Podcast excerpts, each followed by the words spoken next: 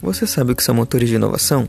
Bom, hoje eu, Matheus e a Patrícia estamos aqui para mostrar a diferença entre os dois motores de inovação e como os quatro exemplos de empresas que apresentaremos a seguir usam um dos motores para ajudar no crescimento de startups.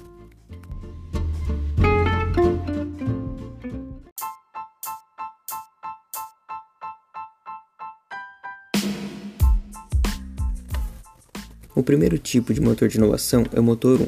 Ele possui foco no dia a dia dos negócios, ou seja, no presente. Já o motor 2 possui foco no futuro dos negócios, ou seja, na inovação.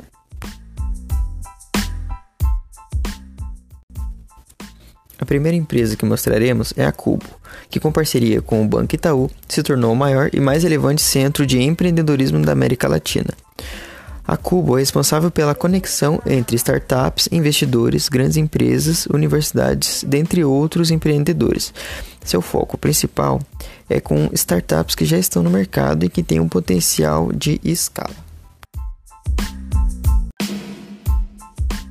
A segunda empresa que mostraremos é a DASA.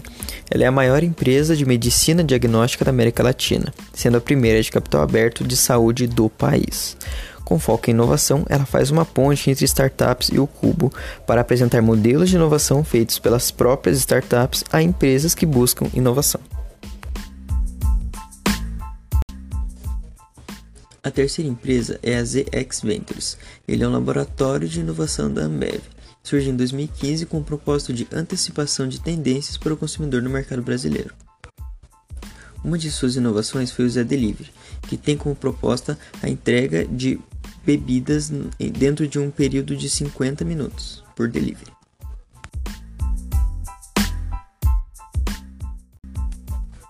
A quarta empresa é a Bossa Nova, principal hub de investimento em startups do Brasil. Ela investe em startups em estágio inicial, mas já com algum faturamento.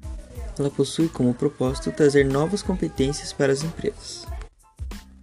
Também é tida como um dos primeiros investidores anjo do Brasil.